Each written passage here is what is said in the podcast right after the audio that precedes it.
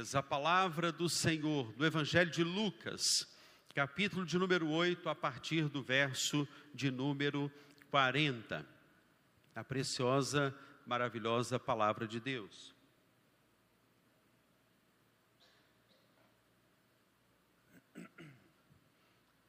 O Deus que cura a família. Peça ao Senhor em espírito, antes de você ler o texto: Senhor, cura a minha família, cura as emoções da minha família, cura a enfermidade na minha família. Senhor, talvez uma cura emocional, afetiva, talvez até uma cura física, mas cura a minha família. E nós vamos estudar nessa manhã sobre uma família que foi curada por Jesus. E vamos apreender, vamos aplicar a nossa vida sobre esse Deus que cura. E quando Ele entra na sua casa, Ele entra na sua família, o que que Ele quer fazer, o que que Ele faz? A palavra do Senhor então nos diz: ao regressar Jesus, a multidão o recebeu com alegria, porque todos o estavam esperando. Eis que veio um homem chamado Jairo, que era chefe da sinagoga. Prostrando-se aos pés de Jesus, lhe suplicou que chegasse até a sua casa, pois tinha uma filha única, de uns 12 anos. Vamos agora para o verso de número 49. Falava ele ainda, quando veio uma pessoa da casa do chefe da sinagoga, dizendo: a tua filha já está morta, não incomodes mais o mestre. Mas Jesus, ouvindo isto, lhe disse: não temas, crê somente, e ela será salva. Tendo chegado à casa, ninguém permitiu que entrasse com ele, senão Pedro, João, Tiago e bem assim o pai e a mãe da menina. E todos choravam e pranteavam, mas ele disse: não choreis, ela não está morta, mas dorme. E riam-se dele, porque sabiam que ela estava morta. Entretanto, ele, tomando-a pela mão, disse-lhe em voz alta: menina, levanta-te. Voltou-lhe o espírito, e ela imediatamente se levantou, e ele mandou que lhe dessem de comer. Os seus pais ficaram maravilhados, mas ele lhes advertiu que a ninguém contassem o que havia acontecido. Amém? Pai, fala-nos, porque o que mais nós precisamos é da voz do Senhor. Nós precisamos de uma voz que acalma, que dirige, que norteia, que orienta, que consola, que edifica, que reconstrói, que nos permite reconquistar, que nos permite avançar, que nos permite, ó Deus, sermos construídos no alicerce certo, andando pelo caminho que o Senhor nos aponta. É o que oramos no nome poderoso do Senhor Jesus. Amém e amém. Nós precisamos das orientações do nosso Deus para a nossa família. Uma família não pode caminhar na sua habilidade, na sua capacidade. Você não pode se fiar nos seus recursos, porque o que adianta ter recursos se a família não está aos pés do Senhor Jesus, não é verdade? O que adianta ter saúde, tema esse tão falado nos nossos dias, o que adianta ter saúde se o seu filho está nas drogas, se o seu filho não está no caminho do Senhor? O que adianta você ter saúde se você não é um adorador a Deus? O que adianta, querido, você ter um plano de saúde, se com ele você não consegue receber nenhum um cilindro de oxigênio quando você precisa, necessitado, caso pegue o Covid? O que adianta? Enfim, queridos, nós chegamos a uma conclusão nesta manhã, que o que adianta na nossa vida é ter Jesus, amém, queridos? Amém? O que adianta na nossa vida é termos a pessoa bendita do Senhor nos nossos lares. Porque quando Jesus não está na sua casa, quando Jesus não se faz presente na sua vida, a morte acontece. É a morte dos sonhos, é a morte da motivação, vem a frieza, até que vem a morte espiritual, a divórcio, a separação, a distanciamento. Embora o confinamento, as pessoas passam a ficar confinadas dentro do próprio quarto.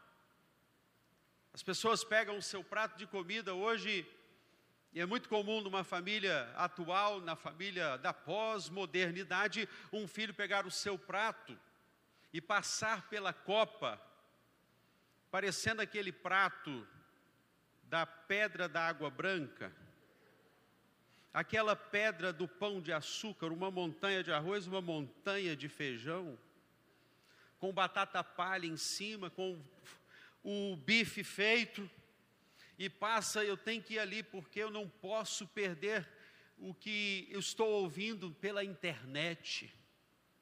E a família ao redor da mesa, ela perdeu o centro da unidade da comunhão. Não é verdade, meus amados? Não é verdade que nós precisamos reconstruir a comunhão da família ao redor da mesa? Muitos afazeres, pouco diálogo, pouco face a face, muito Facebook, muito Instagram, muito YouTube. Os nossos olhos centrados em tantas coisas, menos no Senhor. Uma das coisas mais extraordinárias que eu vejo na palavra de Deus é que Jesus, ele visitou as casas. E nessa manhã ele quer visitar a sua casa, amém? Coloca para Deus durante essa palavra o que ele precisa fazer lá. E agora, quando nos voltamos para a história de um homem chamado Jairo. Esse era um homem que era um chefe da sinagoga, judeu, reconhecido, notoriedade. Era um homem que conhecia da lei, conhecia o Senhor. Os amigos de Jairo, eu imagino, queridos, que já estavam falando da fama de Jesus. As pessoas já comentavam, tem um falso profeta aí, tem um farsante aí, tem um charlatão aí. E a notícia chegou a Jairo. Chegou a Jairo, que tinha um curandeiro. Era assim que Jesus era conhecido, um curandeiro, que passava pelas aldeias, expelia os demônios. A impressão da religiosidade daquele tempo, então, pensava que Jesus era alguém que veio contra a religião do judaísmo. Então, naturalmente, nascem o quê? As resistências. Bem, fiados numa religião de séculos e séculos, da lei de Moisés, agora eles tinham muita dificuldade para aceitar. Mas, e graças a Deus, porque existe um mas, diga assim, graças a Deus. Porque existe um mais na minha vida. Existe um mais. Existe um porém. Existe um todavia. Existe uma adversativa. Quando Jesus coloca um mais, mas é porque ele pode mudar a sua história. Louvado seja o nome do Senhor. Quando existe um mas, o Senhor entra em cena. E é interessante perceber que esse homem agora estava entre o amor ao reconhecimento, o amor à notoriedade, o amor ao apego à religião, mas a enfermidade bateu na sua casa. A enfermidade tocou naquilo que mais ele amava, a sua filha. Eu fico imaginando, queridos, Jairo naquele dilema.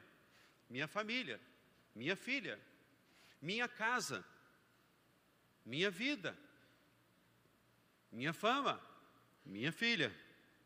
O que é pior?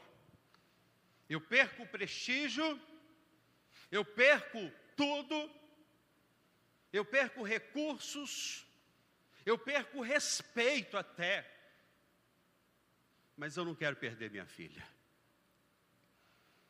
Quantos aqui nessa manhã teriam a mesma atitude de Jairo? Abririam mão do seu emprego por causa de um filho? Abririam mão, queridos, de talvez o sucesso, o futuro, por causa da família? Me encanta a vida de Jairo, porque ele coloca no primeiro lugar a sua família. Esse é o primeiro tópico que eu quero pensar com você nessa manhã. Ele coloca em primeiro lugar a sua vida, a vida de Jesus. E você precisa, nessa manhã, definir o que vai ser primeiro. Porque no caso de Jairo, ele teve que sair de cima do muro.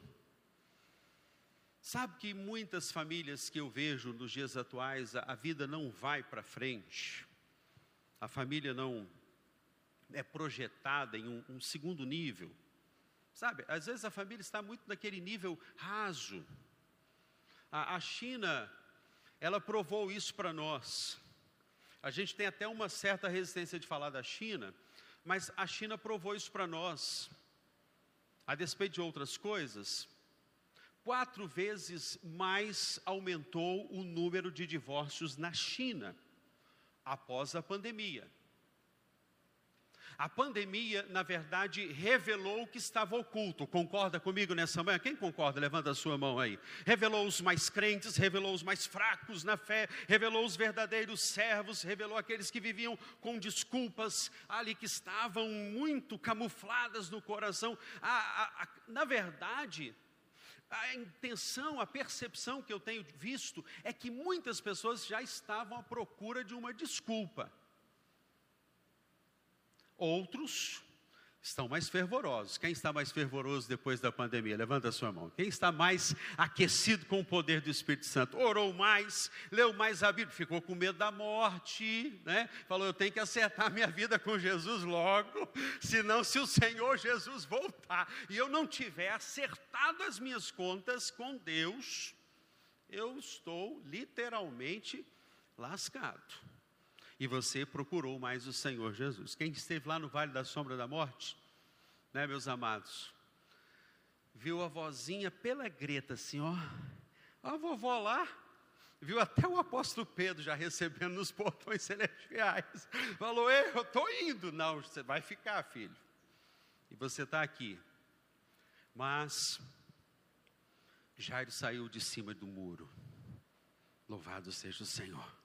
Porque Deus quer uma decisão, uma definição. Ele requer isso de nós. Bem, é interessante que quando Jesus está caminhando no meio daquela multidão, aparece uma mulher do fluxo de sangue. Jairo com pressa. Jairo tinha pressa, mas aparece a mulher do fluxo de sangue. Parece que quando é a sua vez, já passou por uma experiência assim? Quando você está numa fila, vai chamar o seu nome, o sistema parou. Quem já passou por essa experiência aqui? Várias pessoas. Aí você pergunta, mas é só comigo? Senhor, é tudo comigo, né? É essa luta aí, tá vendo? O Senhor curou essa mulher aí. Ela toca em Jesus na orla. Vê que quando Jesus quer curar, ele usa o cuspe. Misericórdia, hein? O cuspe, já pensou você recebendo um cuspe? Mas se for para você ser curado, você aceita, não aceita? Se for para sair do Covid, você aceita. De Jesus, você aceita tudo.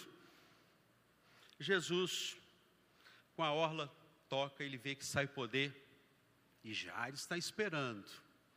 E o milagre não vem. E a resposta não vem.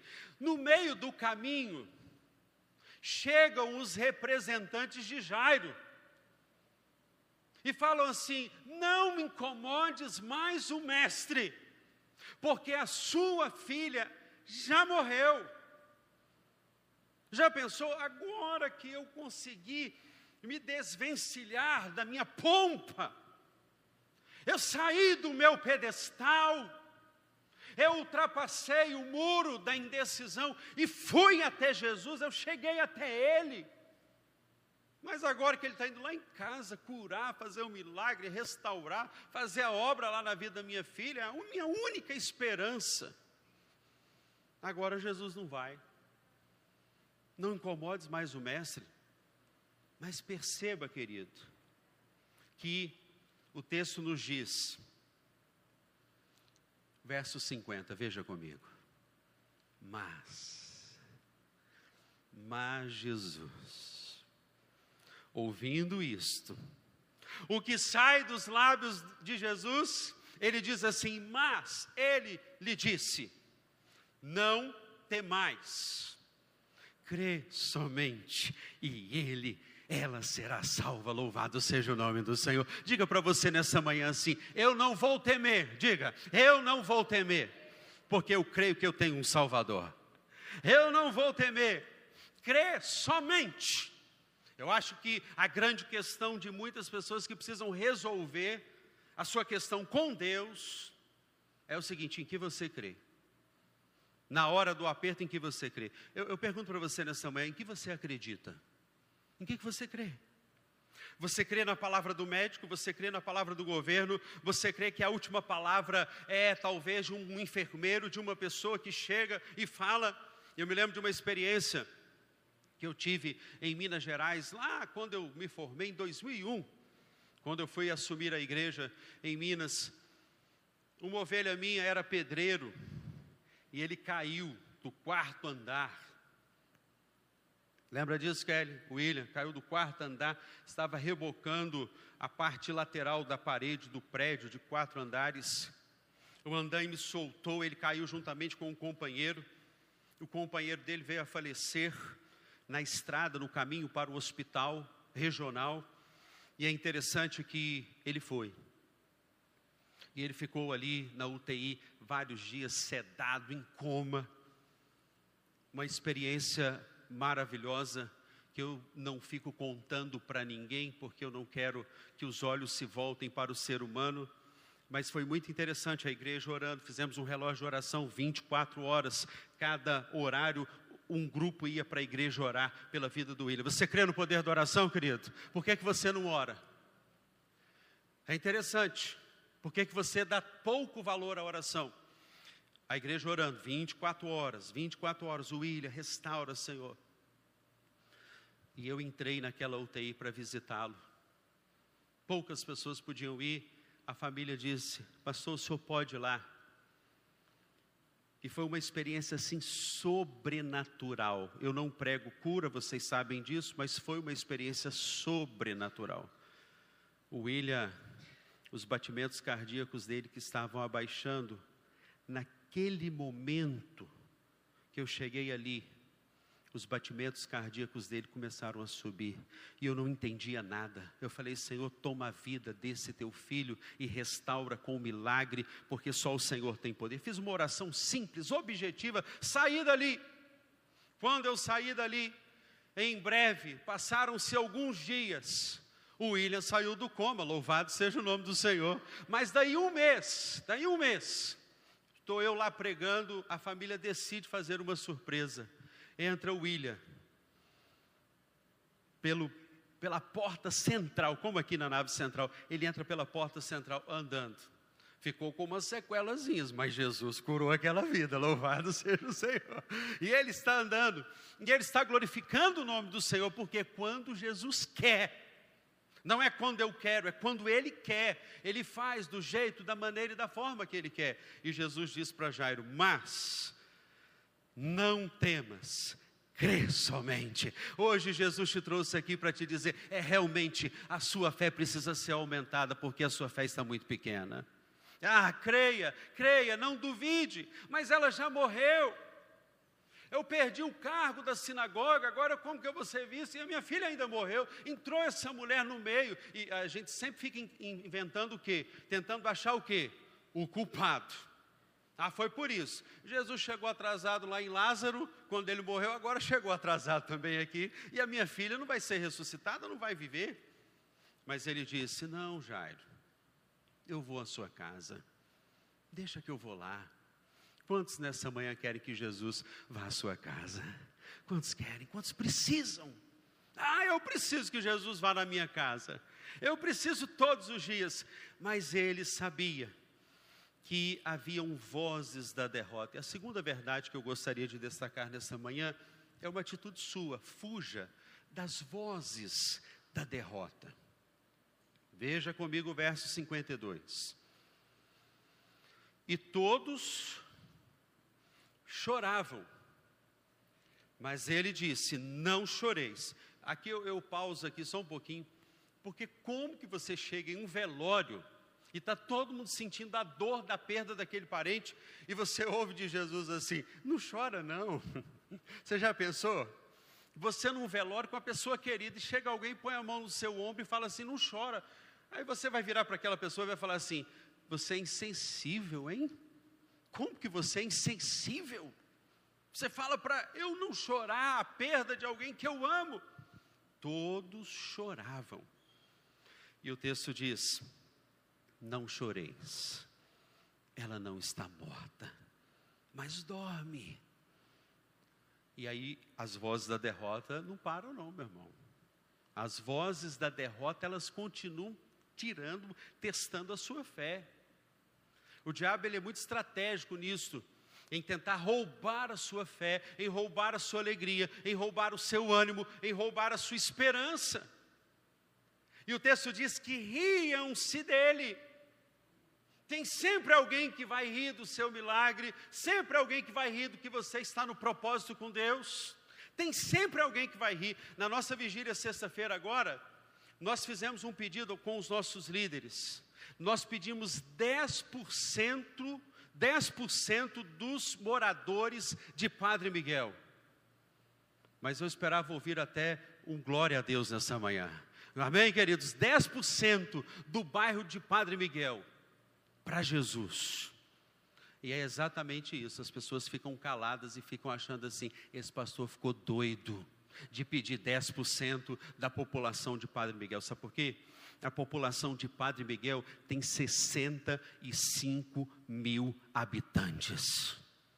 Sabe o que são 10% da população de Padre Miguel? 6.500 pessoas. Pode rir, vamos rir mesmo. Olha o que Jesus fala aqui, eles riram. Mas eu louvo a Deus, porque quando você está com fé, quando você crê que isso é possível, sabe o que vai acontecer? Deus primeiro visita o servo dele. Deus primeiro visita o homem dele, o separado dele, o escolhido dele. Depois ele começa a trabalhar na igreja com sinais. E Deus vai acrescentando aqueles que vão sendo salvos. Amém, meus amados? Glórias ao nome do Senhor. Então você vai ter que revisitar o seu amor pelas almas perdidas. Se nós estamos num projeto assim, você não pode chegar mais ao final de mais um ano sem uma alma para Jesus. Peça ao Espírito agora, em Espírito, Senhor, me dê uma alma, a colega de escola, a família, o vizinho, o parente, o amigo, o cunhado, a avó, o avô, o pai, a mãe que estão morrendo sem Jesus. Peça aí agora, peça agora. Senhor, me dá essa mãe, me dá esse pai, me dá esse vizinho, Senhor, eu creio. E as pessoas lá fora vão rir.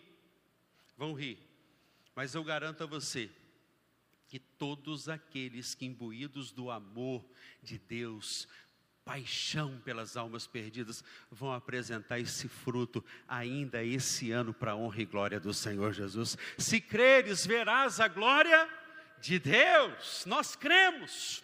É por isso que eu vou parar de viver o quê? Um cristianismo só para mim, irmãos. Nossa, eu estou cansado disso. Eu estou cansado de pessoas que vivem um cristianismo só para ele. E você tem uma tendência, quando a fé não é robustecida, a fé não é fortalecida, você vira um observador, você fica na plateia, enquanto tem uma minoria que está lá batalhando, guerreando, orando, e você vai ficando mais crítico, quando você não tem fruto, Quando você não apresenta uma alma para o Senhor Jesus, você vai ficando o quê? Mas sem paixão para ler a Bíblia, para orar, para acordar de madrugada, para fortalecer a sua fé. Você vai ficando, mas com que autoridade dizes essas coisas? Você vai ficando assim, como a multidão. Como que pode? Mas louvado seja o nome do Senhor, porque eu creio que quando eu preparava essa palavra aqui para essa semana, esse domingo, o Senhor já iria neutralizar no seu coração toda a religiosidade. Amém, queridos? Amém? Eu quero isso para a sua vida. E eu garanto a você que quando você apresentar um filho na fé, pensa você, minha irmã, pensa você, Maria, pensa você, José, pensa você, Carlos, pensa você, Rodrigo, pensa você, meu irmão, chegando falando assim: é, pastor, o senhor falou daquele projeto louco lá, até eu ri por dentro, igual Sara, eu ri da promessa de Deus, igual Sara, mas hoje está aqui o meu filho, porque mesmo com a minha pequenina fé, eu orei e creio que esse filho está sendo apresentado ao Senhor Jesus. Você pode aplaudir o nome do Senhor Jesus, porque Ele quer isso para a sua vida, Ele quer isso para o seu coração. Chega de ser um observador, seja um adorador, seja um evangelista, mas nós não podemos ouvir as vozes da derrota. Como assim você fala para não chorar? Ele tem uma menininha aí de 12 anos que morreu. Mas em terceiro lugar, creia, Ele transforma a morte em vida. Veja os versos 54 e 55. Entretanto, Ele tomou-a pela mão. Isso aqui é fantástico, não? Pensa em Jesus te dando a mão agora. Você está com um problema, uma crise que você não sabe o que fazer, como reagir, o que vai mudar aquele cenário. É crise, você perdeu o emprego, você está sem salário, você não tem dinheiro, o seu filho está no período de formação escolar e você não sabe o que fazer. Agora você está aí desbaratinado, perdido, procurando um caminho, uma resposta. Aí vem Jesus e te dá a mão, porque eu não conheço uma pessoa que esteja disponível a dar a mão e estender a mão com fé a Jesus, que Jesus dos seus céus não venha visitá-lo para lhe estender a mão. Deixa eu te dizer uma verdade dessa manhã: Jesus veio aqui para visitar a sua casa, Ele veio aqui para te estender a mão, embora a sua fé seja tão pequena, e você sabe como que é a sua fé. Ele te diz nessa manhã, você que está na sua casa: eu vou te estender a minha mão agora, você quer? Eu gosto da cura do paralítico. Eu quero te curar, você quer? O que queres que eu te faça? Eu quero. Jesus já sabia, mas era a pedagogia de Jesus pura, falando assim: tem gente que não quer, tem gente que falsamente diz que quer, mas não quer.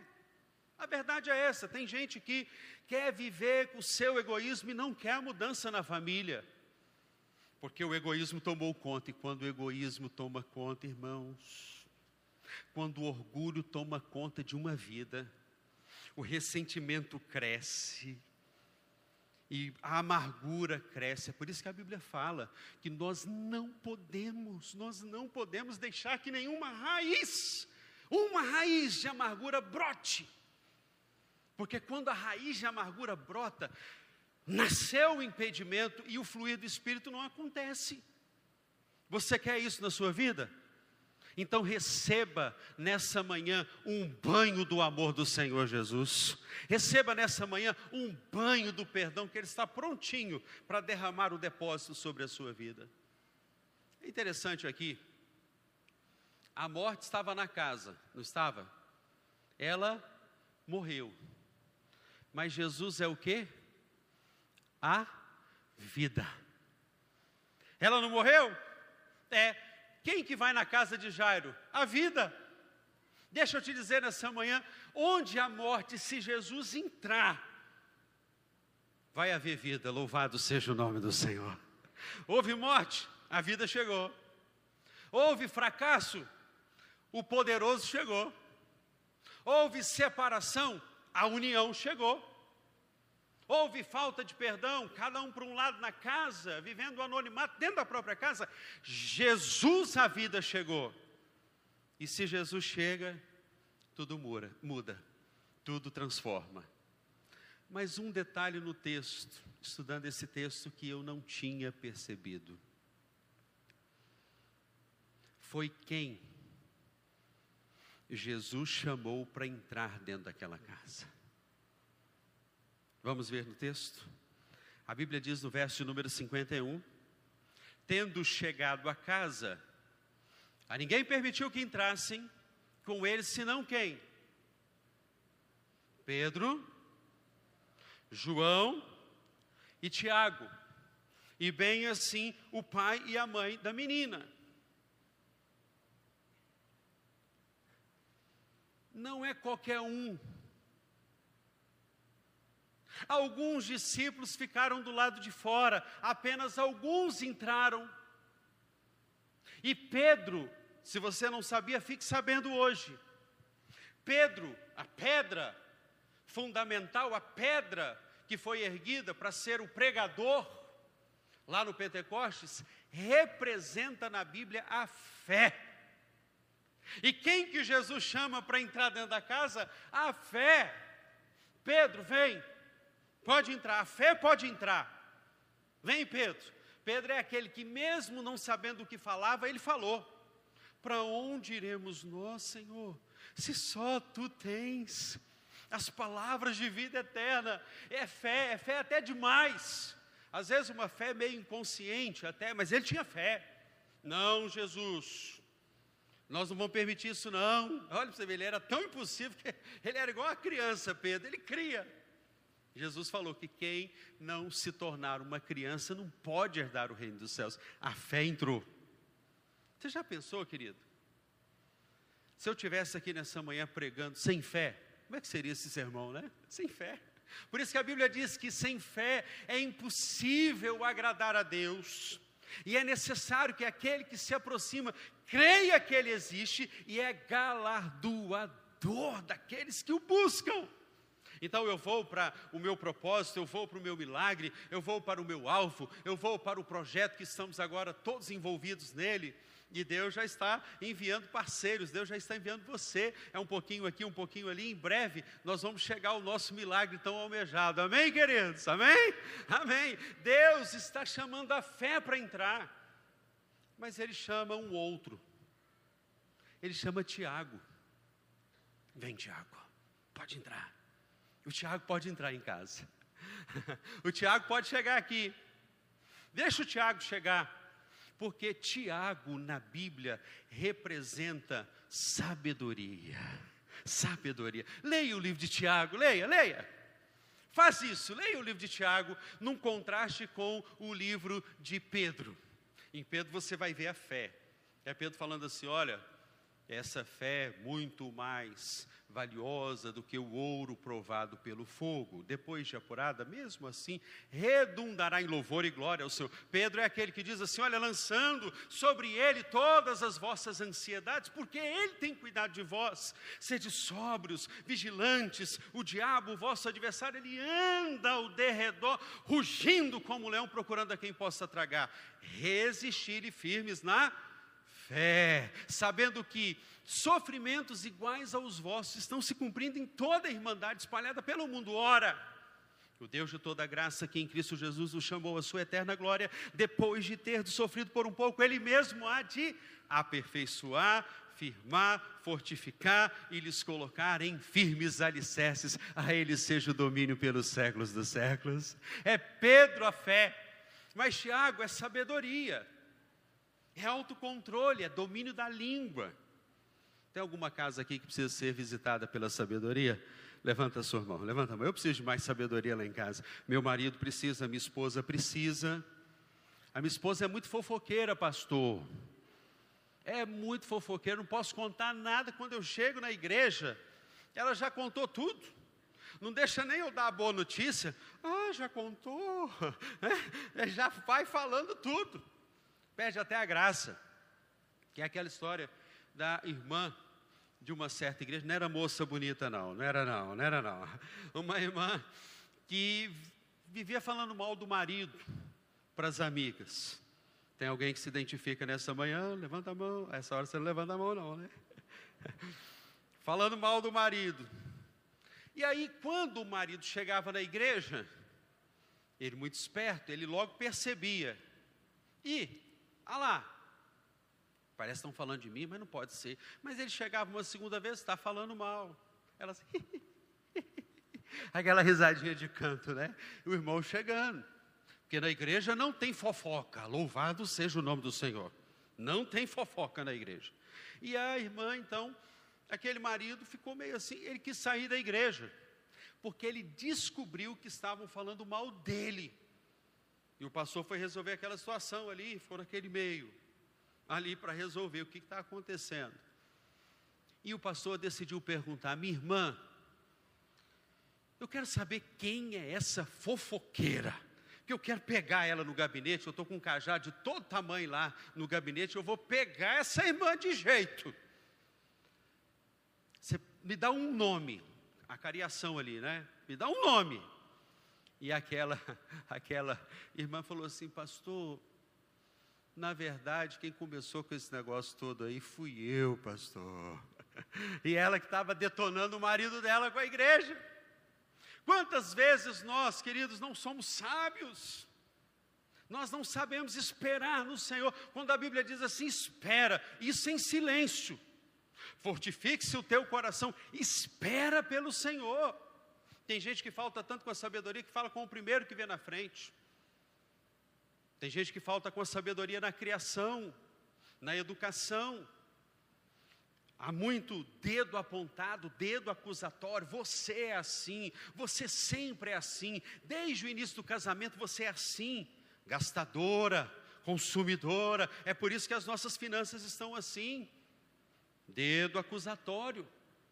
Jesus chama Pedro, diga comigo, Pedro a fé, diga, Pedro a fé. Ele chama Tiago, Tiago a sabedoria, diga comigo, Tiago a sabedoria. Vai pedindo sabedoria, porque quando nós pedimos, Deus em nada lhes impropera, não impede que a sabedoria chegue.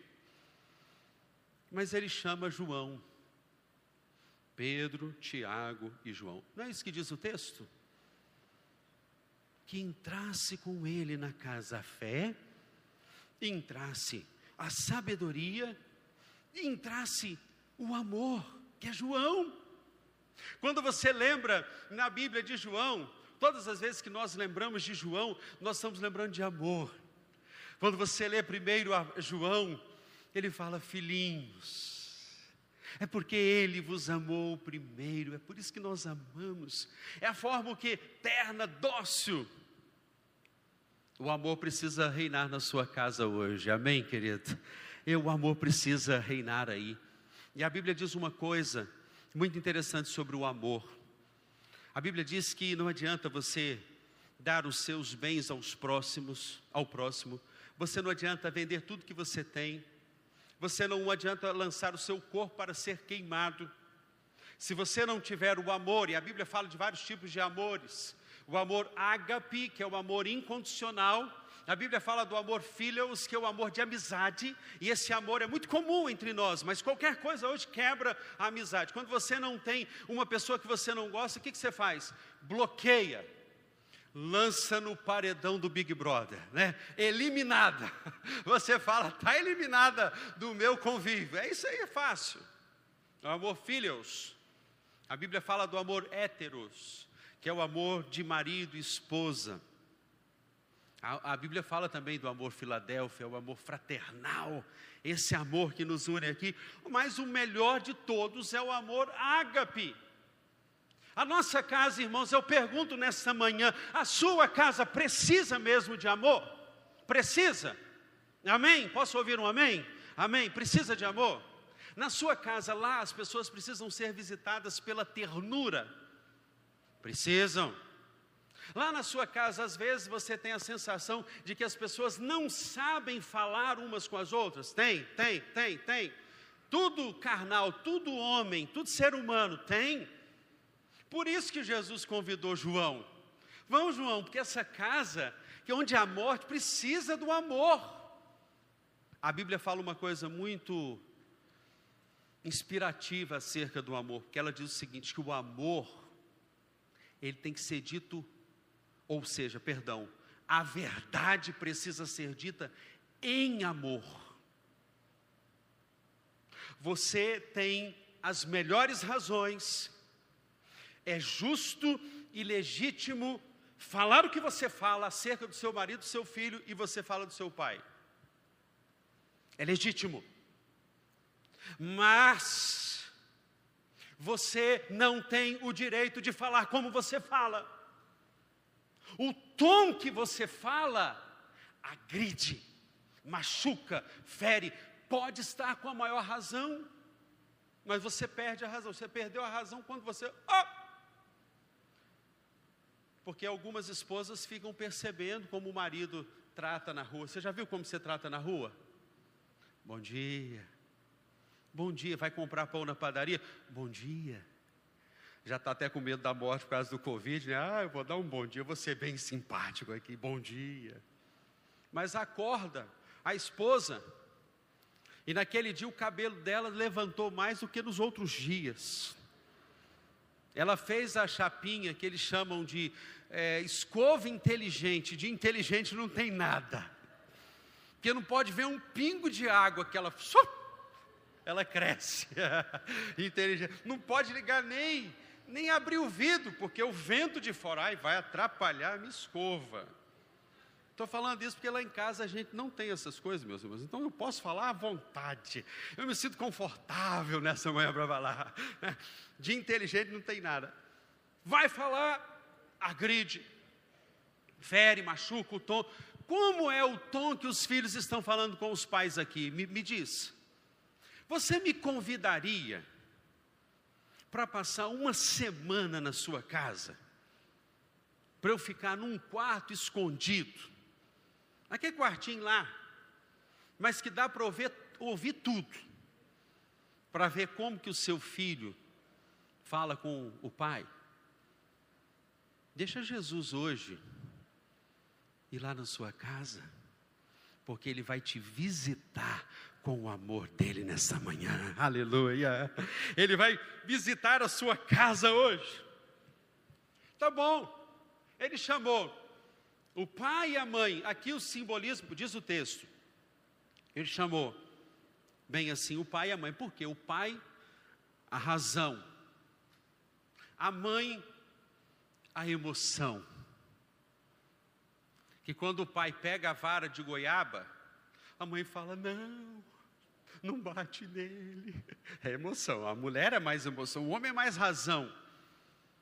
Não vou dar isso, não vou pagar isso. A mãe fala, não, mas é uma mochila que ele precisa. E é um tênis, olha o tênis dele. Aí o marido vai falar, mas eu estou tão endividado, vou ter que comprar esse tênis. Emoção e razão, equilíbrio. Nós precisamos chamar Tiago para as nossas casas mesmo, para o quê? Nos dar equilíbrio. Todo homem esteja pronto para ouvir, tardio para falar, tardio para se irar. Tiago, capítulo de número 1, verso de número 19. Nós precisamos, queridos, chamar João, sim.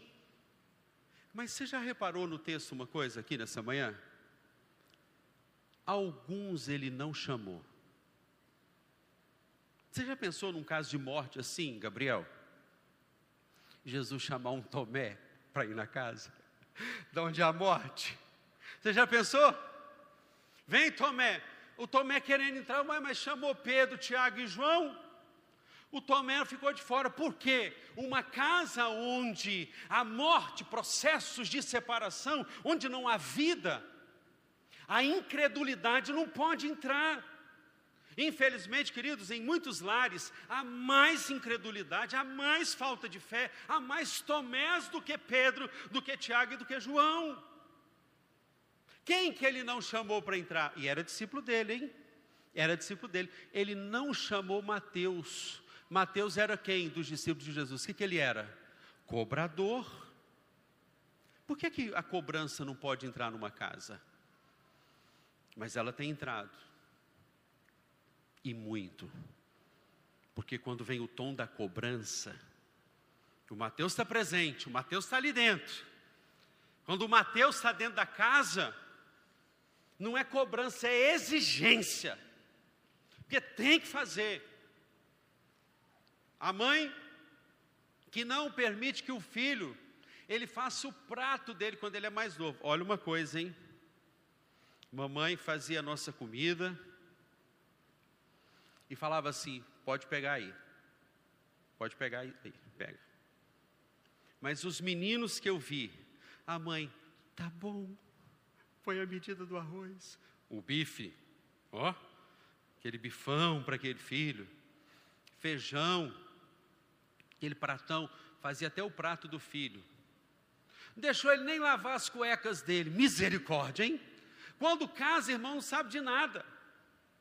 A nossa geração hoje é a geração do micro-ondas, do fast food, tudo rápido. As meninas não sabem cozinhar. Não é igual aquela garota linda. Ah, aquela garota linda que o senhor me apresentou, senhor Orlando, aos 9 anos de idade. Lembra disso? Como é que é a história mesmo? Descarregando a mudança, o lado do dom da hospitalidade falando forte, faço ou não faço a limonada? Não, eu vou fazer porque é dom, Deus me deu e eu tenho que doar.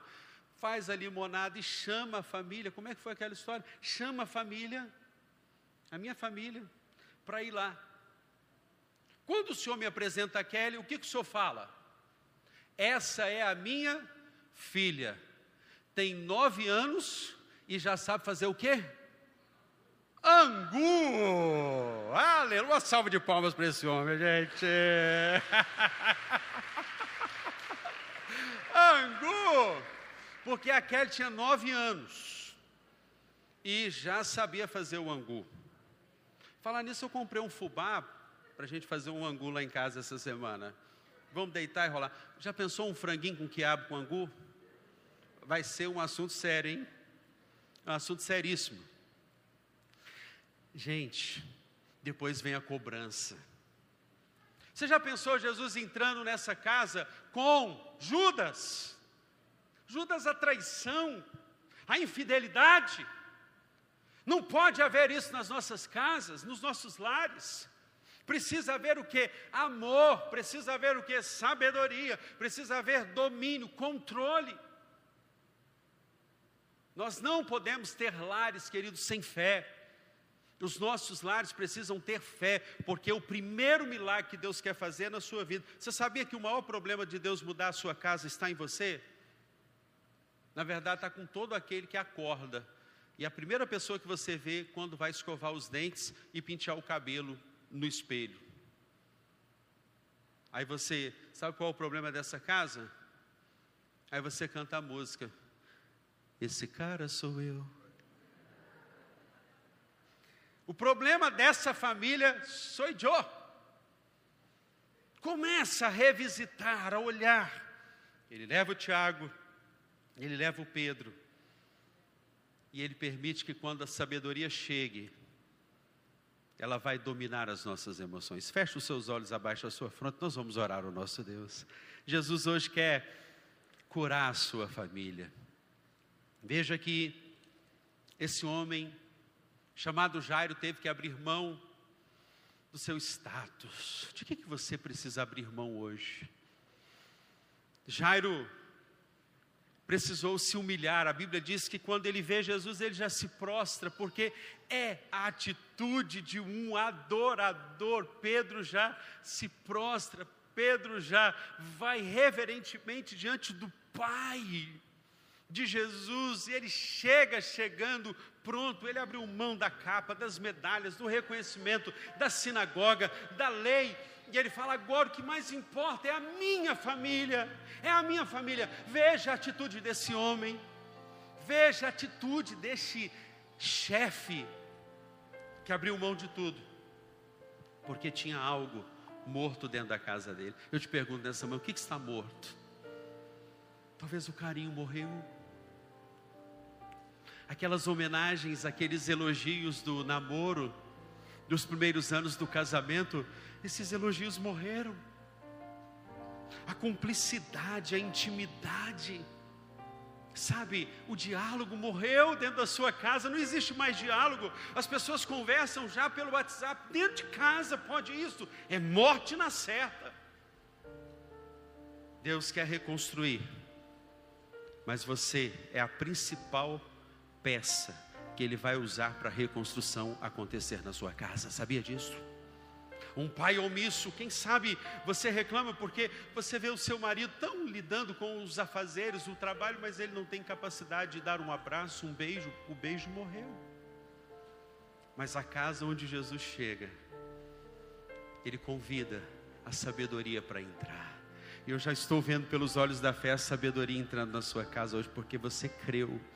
Se creres, não temas, creia somente e Ele a salvará. Eu já estou vendo pelos olhos da fé a própria sabedoria, o domínio chegando na sua casa, aquele autocontrole que te domina na hora da ira. Você vai pedir isso ao Senhor nessa manhã. Eu quero te desafiar a se colocar de pé. Se coloque de pé. Me escutas quando coloca diante do seu Pai, do seu Deus.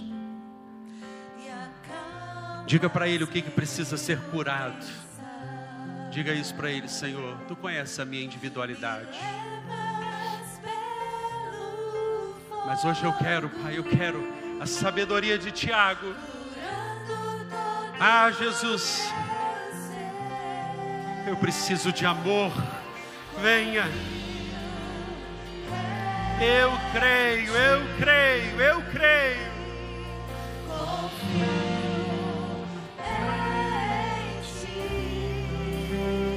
Que Ele é para você e para sua casa.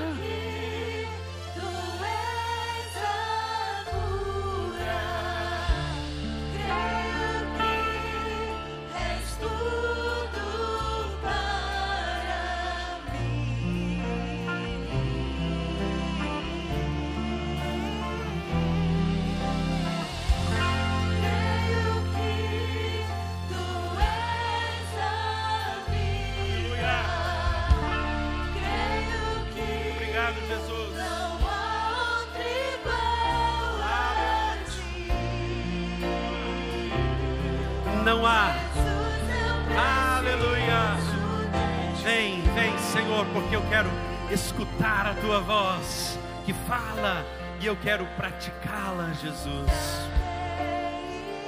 Oh, diga isso para Deus, diga isso para o Senhor. Aquele filho pode voltar, aquele marido pode se converter verdadeiramente. Eu creio, diga, diga com todo o seu fôlego, solte a sua voz e creia: Jesus, Jesus, transforma a minha casa. Eu creio.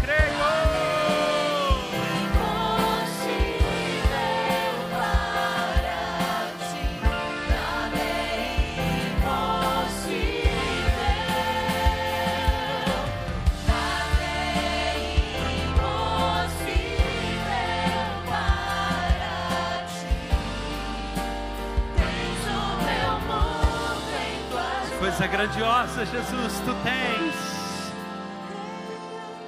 Ó Jesus, essa manhã, enquanto a Tua igreja adora, enquanto a Tua igreja se aproxima de Ti com fé, crendo que o Senhor é galardoador daqueles que o buscam. Há um povo aqui que Te busca, há um povo que clama. O Senhor precisa tocar para dar sensibilidade na percepção, para dar mais amor, restaurar os elos que foram quebrados, restaurar a admiração. Quem sabe nesta manhã a admiração foi quebrada, mas hoje você vai colocar diante daquele que tem todo o poder, como curou. Eu estou aqui nessa manhã para dizer que o mesmo que curou, que restaurou, que fez reviver uma filha que estava morta dentro de uma família, é o mesmo que vai fazer isso na sua vida. Louvado seja o nome do Senhor. Mas tudo depende da sua fé, da sua entrega e do querer de Deus. Então, se depende da sua fé, o que você precisa colocar diante de Deus, saia do seu lugar agora, vem aqui, vem cá. Se é o amor, se é sabedoria, se é graça, se é o perdão que precisa renascer, sai do seu lugar, vem aqui à frente no nome do Senhor Jesus, pode vir, vem cá dizer para ele: Jesus, algo precisa, eu preciso, eu preciso, Jesus, eu preciso ir na casa que o Senhor chega. Vai acontecer isso. Jesus chega, toda morte vai embora, toda amargura que fez morrer o amor irão embora, aleluia. Ele faz nascer de novo o amor. Você crê nisso nessa manhã, querido? Ele faz nascer, Ele é o Deus que pode. Então creia, creia. Se é um filho, coloque hoje nessa manhã, isso vem. Deus abençoe, Deus abençoe, Deus abençoe, Deus abençoe, Deus abençoe a sua vida. Creia, creia, não duvide, porque onde há Tomé, a dúvida. Tomé não entra na casa porque é a dúvida, porque é a mentira. Deixe-me ver as tuas mãos, ele pede, porque ele duvidou. E Jesus disse para Tomé: Tomé, necessário te é ser crente. É a primeira expressão de crente que aparece na palavra. Necessário você ser crente. Às vezes temos uma fé, mas essa fé está apagada. Mas se hoje você tiver uma fé do tamanho de um grão de mostarda, essa montanha vai mudar no nome do Senhor Jesus. Você crê, querido?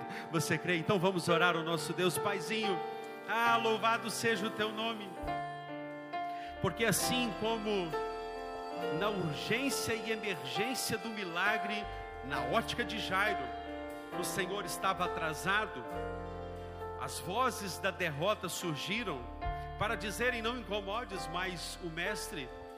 Nessa manhã, assim como o Senhor Jesus silenciou a voz dos que riam do milagre, dos que duvidaram, dos que não tinham fé para crer, nessa manhã toda voz carnal está repreendida no nome do Senhor Jesus.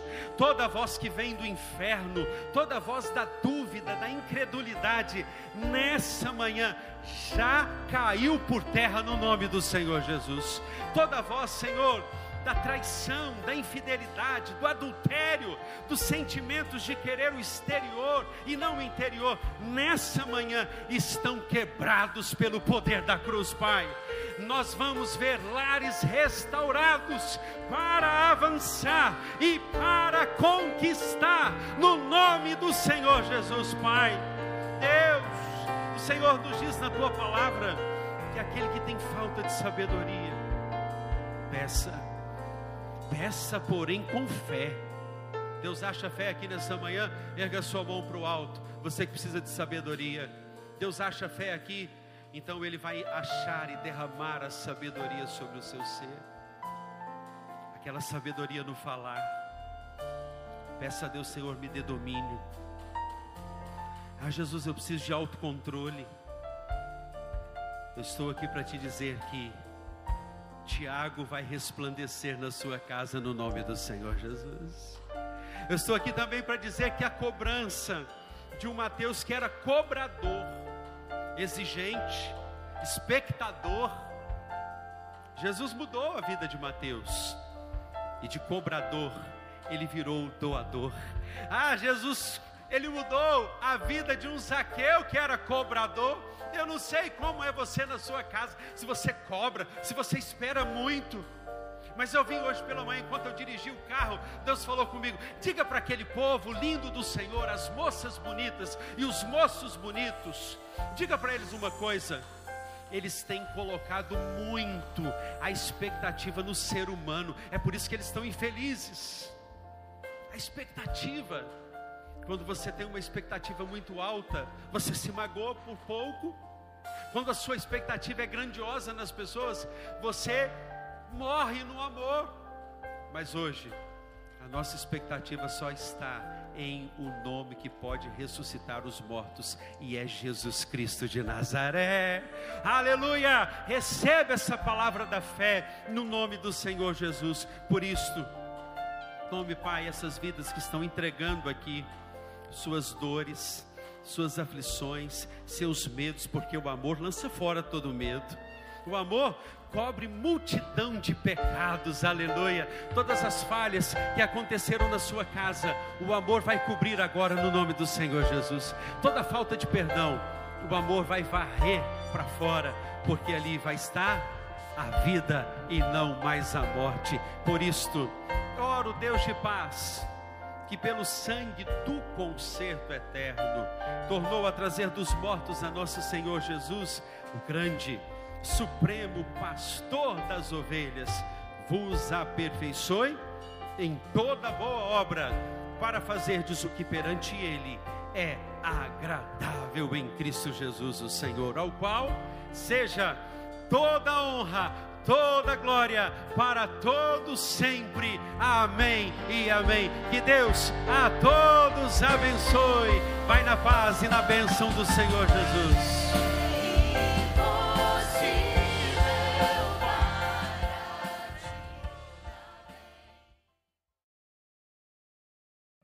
Olá, eu sou a Laís.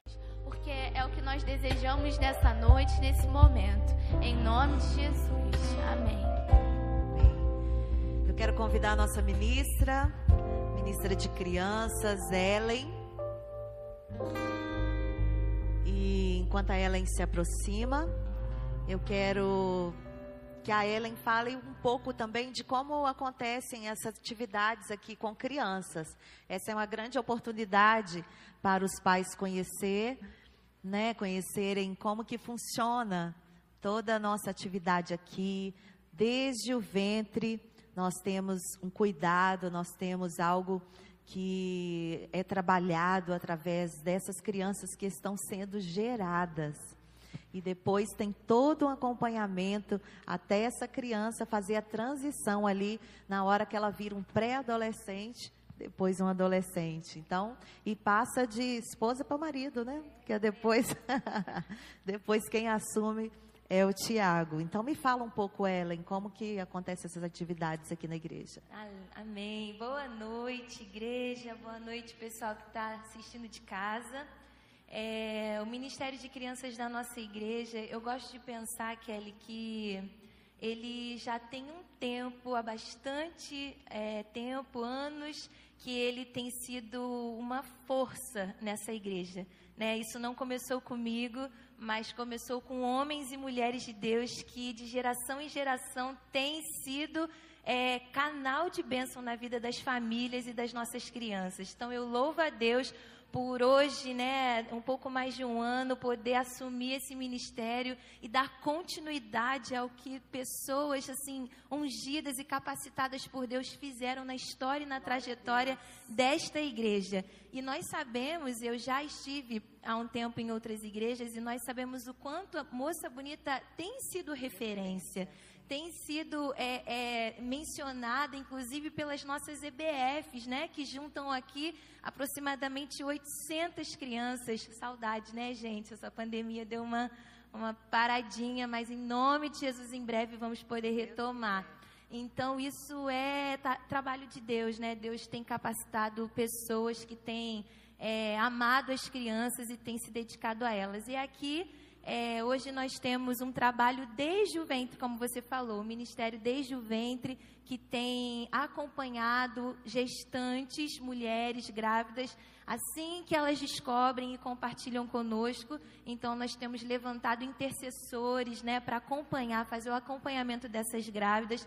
E nós começamos agora uma atuação para além das quatro paredes. Então nós temos orado e temos investido em estudo, em trabalho, para que mães das nossas comunidades, mães dos nossos projetos, do Projeto Alcançai, e inclusive mulheres que têm uma gravidez que não desejam ou que não esperam, possam ter todo o suporte da nossa igreja. Glória a Deus. E nós queremos lutar por essas crianças desde o ventre.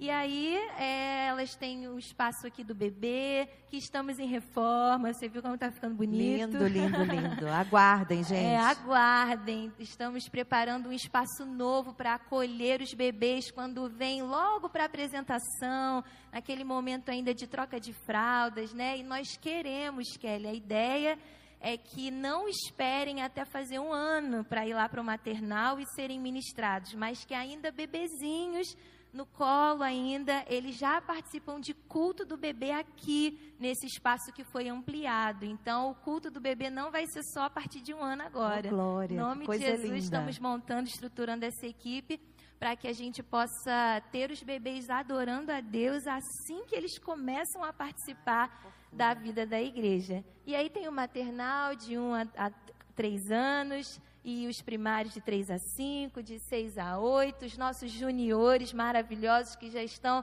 entrando na pré-adolescência. E aí a gente faz essa transição abençoada das crianças para o ministro de juventude e ele dá continuidade a esse trabalho. Amém. Vamos orar pela Ellen? Amém. Estenda suas mãos, nós vamos orar abençoando a sua vida. Deus, obrigada pela Ellen, pela vida dela, por tudo que ela representa aqui para a nossa igreja, para as nossas crianças, para os pais de nossas crianças.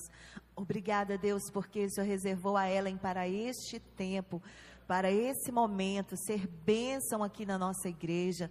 E como temos visto o crescimento deste ministério, Deus, quantos são os desafios, mas o Senhor tem fortalecido a tua filha, tem dado visão ampliada do teu reino, tem dado sabedoria a ela. E nós pedimos agora a graça do Senhor Jesus sobre a vida dela, sobre tudo que ela vai ministrar. Que seja, Pai, um canal de bênçãos para as nossas vidas, para a vida dos pais de crianças, para onde quer que essa palavra chegar. Que possa alcançar um coração sedento, um coração ensinável. Em nome de Jesus, amém.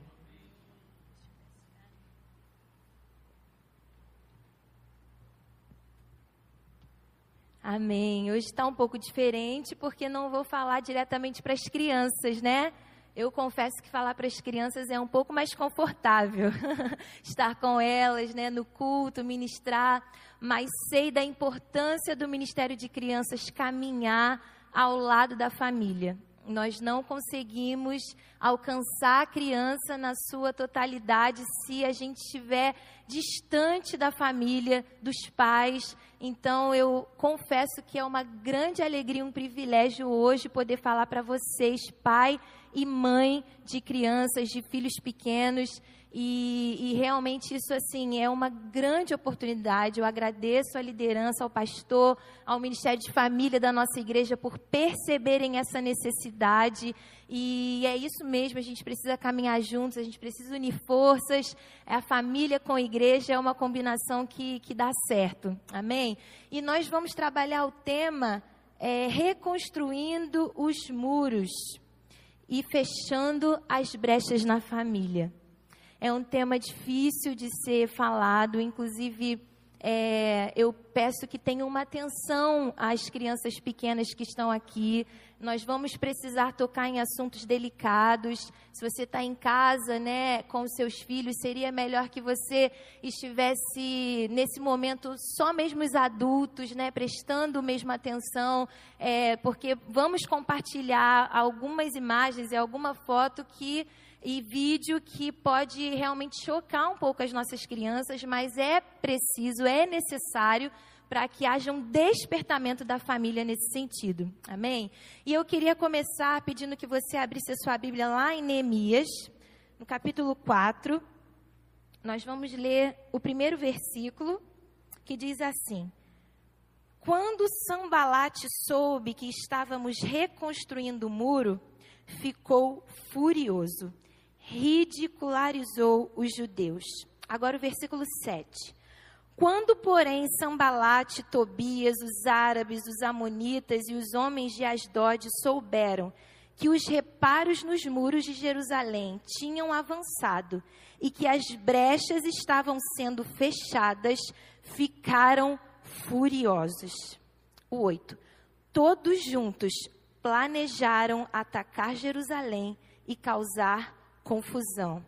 Mas nós oramos ao nosso Deus e colocamos guardas de dia e de noite para proteger-nos deles. Agora o versículo 13. Por isso posicionei alguns do povo atrás dos pontos mais baixos do muro, nos lugares abertos divididos por famílias, armados de espadas, lanças e arcos. Fiz uma rápida inspeção e imediatamente disse aos nobres, aos oficiais e ao restante do povo: não tenham medo deles. Lembrem-se de que o Senhor é grande e temível. E lutem por seus irmãos, por seus filhos, por suas filhas, por suas mulheres e por suas casas. Aleluia, amém. Que palavra poderosa. Aqui no texto, o que significa muro? O que muro está significando aqui nessa história em que a gente já tem se debruçado, a gente já tem estudado como igreja, já temos ouvido do pastor inúmeras vezes, né, sobre mensagens e pregações sobre Neemias na reconstrução dos muros de Jerusalém. O que significa o muro nesta passagem? Eu penso que o muro é segurança. Muro é identidade. Muro é proteção contra os ataques dos inimigos. Aquela cidade, ela estava com os seus muros destruídos e isso fazia com que eles estivessem totalmente desprotegidos. Qualquer um podia entrar, qualquer um podia sair, inimigos poderiam ter acesso àquele lugar. As riquezas estavam ameaçadas, as famílias estavam ameaçadas. Então, o muro aqui é sinal de segurança, proteção. Muro é sinal de identidade. Quando estamos numa cidade cercadas, naquela época as cidades eram cercadas assim, estava determinando, delimitando aquela área. Então aquela cidade, ela tinha um nome, ela tinha uma identidade, ela estava fechada, ela estava guardada. E na nossa família, como estamos? Os muros destruídos da nossa família são, a identidade da nossa família destruída, é a segurança da nossa família comprometida. Os muros da nossa família destruído significa que estamos vulneráveis a qualquer ataque externo, a qualquer ataque de fora, a qualquer ataque do inimigo. E a gente já sabe que o inimigo não brinca. E a gente já sabe que há uma agenda na nossa sociedade, o inimigo quer destruir a nossa família. E ele tem usado ferramentas e pessoas e situações para fazer isso. Nossa família com os muros destruídos, nossa família desprotegida, se torna uma presa fácil de qualquer ataque do inimigo. Nós precisamos entender que existe esse comprometimento do inferno em destruir a nossa casa, em destruir a nossa família. Isso é muito sério, isso é muito grave. Quero que passe agora rapidamente um vídeo para vocês, para que vocês entendam aonde existe... É para usar esse? Depois. Aonde que há essa agenda do inferno para destruir a nossa família? O que tem acontecido? E existem esses inimigos da família que têm procurado entrar na nossa casa. Muros destruídos, muros abalados, muros vulneráveis. Esses inimigos entram e destroem a nossa casa. Eu quero falar do primeiro inimigo com vocês, a cultura e as ideologias. Nós temos falado muito sobre isso, mas é preciso ainda mais. É preciso abrir os nossos olhos para essa agenda que tem sido a cada dia, de pouquinho em pouquinho, de família em família, se infiltrando nas nossas casas e tentando nos destruir. Por isso eu quero que vocês se lembrem agora de Romanos 12, 2, que diz assim: não vos conformeis com este mundo, mas transformai-vos pela renovação do vosso entendimento, da nossa mente, para que proveis qual é a boa, agradável e perfeita vontade de Deus. Esse inimigo, que é a cultura, que são as ideologias, eles querem atacar a mente dos nossos filhos. É na mente, é no entendimento, é no intelectual das nossas crianças. Não estão mais lutando como as guerras antigas, com armas, com fogo. Não é mais assim. estão dentro das escolas, estão ensinando as ideologias e a cultura contra a palavra de Deus, estão minando na mente dos nossos filhos. Eu quero que vocês assistam rapidamente esse vídeo, que fica muito claro qual é o comprometimento do inferno em relação às nossas famílias. Na minha concepção, não existe forma revolucionária de fazer família. Ponto. Por quê? Quando dizem pra gente, o movimento LGBT quer acabar com a família, o movimento LGBT é um movimento promíscuo que defende o sexo desregrado, a gente entrou numa lombra dos 90 pra cá de se colocar numa posição defensiva, de dizer, não, a gente não quer destruir a família nenhuma, não. A gente só quer amar. Né? Ou não, a gente não tem nada a ver com promiscuidade, não, a gente até casa, a gente até tem filhos, a gente até constitui família. E isso é de um retrocesso político violento, que violenta inclusive a história de constituição do movimento LGBT na América Latina. Violenta a história dos ganhos e lutas feministas na América Latina. Então cabe a radicalização nossa também de afirmar com todas as letras o que é uma estratégia política crítica antissistêmica. Porque vocês querem destruir a família. Sim. Queremos. Não é? E se a gente não quer, não vai ser ameaça. E se a gente não é capaz de perceber isso, a direita faz questão de corrigir nossa burrice, porque eles falam isso pra gente. Essa retórica da direita é a direita dizendo, vocês só são ameaça se quiserem mexer na família. Vocês só são ameaça se quiserem desregrar o sexo. Se quiserem desnormatizar o desejo. Vocês só são ameaça se mexem nisso daqui. E a gente vai dizer, ok, então a gente não quer ser ameaça? Não, se a gente quiser ser ameaça, está todo o caminho traçado. É ali que a gente vai mexer e é ali que a gente tem que mexer. É duro, né? É difícil. Essa forma é escrachada, né? Ele disse abertamente, claramente, queremos sim destruir a família. Mas não é assim que a gente está escutando o tempo inteiro, o dia inteiro. Nós estamos percebendo nas sutilezas, é devagarzinho. Esses dias eu ouvi, me chamou muita atenção... É que eu vi uma palestra em que dizia assim, olha como que está sendo pregado a destruição da família. Não estão fazendo como esta pessoa que teve essa coragem de dizer abertamente que esse é o propósito original, que é isso que eles querem. Então, o exemplo que deu para a gente entender, que eu quero compartilhar com você, é o seguinte, olha o que tem feito. Vamos imaginar que alguém bate na sua porta e diz assim, posso prender esse banner de 30 metros no seu portão, no seu muro, divulgando uma determinada atividade política, vamos imaginar assim. Você vai dizer o quê? 30 metros? Um banner gigante na minha porta? Claro que não. Não vou, não quero, tá doido, não vou deixar. Aí eles falam assim... não, tudo bem. Pode ser, então, um papelzinho de 30 centímetros? Divulgando? Pode ser isso. Como você compara os 30 metros na sua porta? Então, assim, 30 metros eu não deixaria, não, mas 30 centímetros, né? Qual o problema, né? Vou colocar. Esse exemplo faz com que a gente pense que o discurso é esse, mas não é assim que ele se apresenta para nós.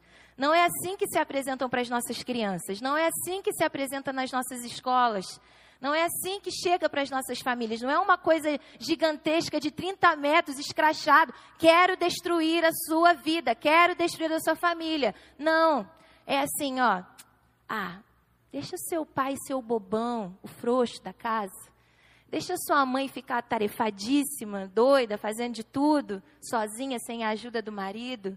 E aí vai desconstruindo os valores da família. Não é tão escrachado assim.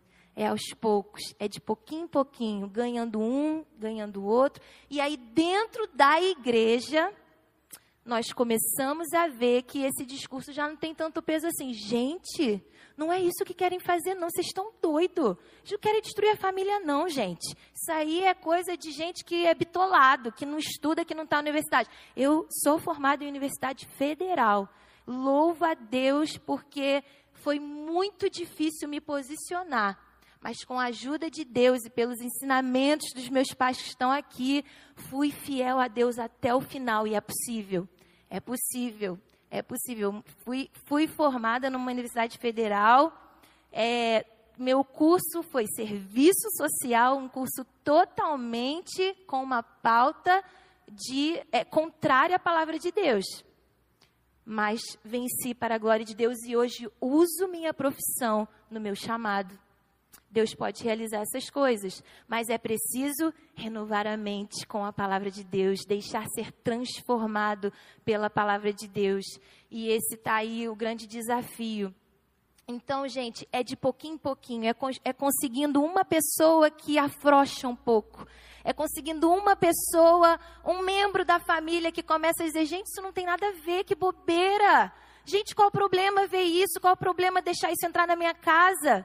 E aí a gente vai abrindo concessões para que o inferno entre e destrua a nossa família.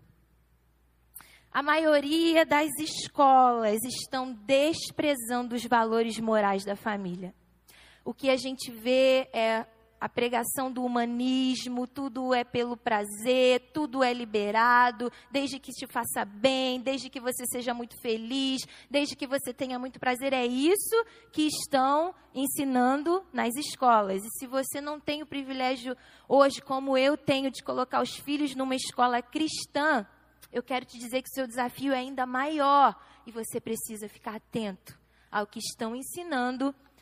Olhe os livros, olhe os cadernos, pergunte o que o professor disse, o que o professor ensina, o que o professor está falando. Pergunte, porque isso é papel seu como pai e como mãe. As escolas estão mexendo na integridade, tudo que apoia aquilo que é reto e justo. Há quase uma totalidade de educadores, professores, que acreditam que o homem veio do animal e tratam as crianças como animais, e querem que as crianças tratem os outros como animais, né? Defendem atitudes que prejudicam a mente e o corpo, drogas, um amor livre, a rebeldia, a desobediência aos pais, e etc. As escolas estão produzindo, sabe o quê? Não mais alunos, mas ativistas. Crianças, adolescentes que começam a pensar não como alunos, mas como essas pessoas militantes que vão defender uma causa, que não é a causa que nós acreditamos, que é a Bíblia, a palavra de Deus, mas são valores totalmente distorcidos e contrários ao que acreditamos. E eu quero falar para vocês, pode passar o slide, como que a gente vence isso? Nós precisamos usar as armas certas. Sabe o que acontece com a gente? A gente, como crente, né, como cristão, às vezes a gente pode ser um pouco ignorante, porque não conhecemos o assunto, mas a gente quer falar.